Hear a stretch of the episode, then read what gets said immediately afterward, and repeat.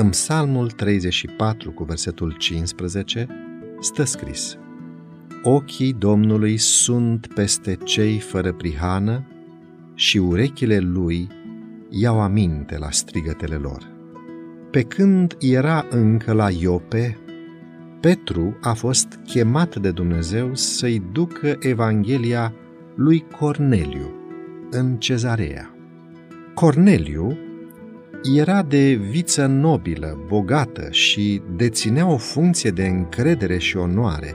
Era centurion, deși prin naștere, formare și educare era păgân, totuși prin legătura lui cu evreii ajunsese să-L cunoască pe Dumnezeu și îi se închina cu o inimă credincioasă, dovedindu-și sinceritatea credinței prin mila pe care o avea față de cei săraci. Pentru binefacerile lui era cunoscut atât în împrejurim, cât și în locuri depărtate, iar viața lui neprihănită îl făcuse să se bucure de un nume bun atât printre evrei, cât și printre neevrei. Influența lui era o binecuvântare pentru toți aceia cu care venea în contact. Raportul inspirat îl descrie drept cucernic și temător de Dumnezeu împreună cu toată casa lui.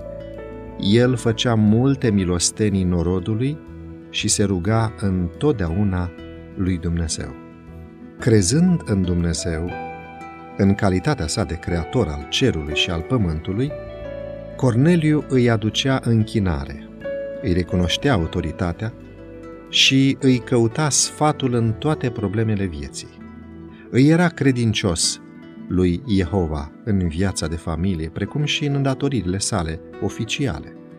Îi ridicase un altar lui Dumnezeu în propria lui casă, deoarece nu întrăznea să încerce să-și aducă la îndeplinire planurile sau să-și poarte răspunderile fără ajutorul lui Dumnezeu. Deși credea în profeții și aștepta venirea lui Mesia, Corneliu nu cunoștea Evanghelia așa cum fusese revelată în viața și moartea lui Hristos. Nu era membru al bisericii de evrei și rabinii l-ar fi desconsiderat drept păgân și necurat. Dar același veghetor sfânt care a spus despre Avram, îl cunosc, îl cunoștea și pe Corneliu și i-a trimis un mesaj direct din cer. Îngerul i s-a arătat lui Corneliu în timp ce se ruga. Când a auzit că este strigat pe nume, centurionul s-a speriat, însă a înțeles că solul venise de la Dumnezeu. Caracterul explicit al indicațiilor primite, precizându-se chiar și ocupația omului la care stătea Petru, dovedește faptul că cerul cunoaște istoria și ocupația oamenilor în fiecare moment din viață. Dumnezeu știe care sunt activitățile și experiența muncitorului umil, tot la fel cum le știe pe ale împăratului pe tronul lui.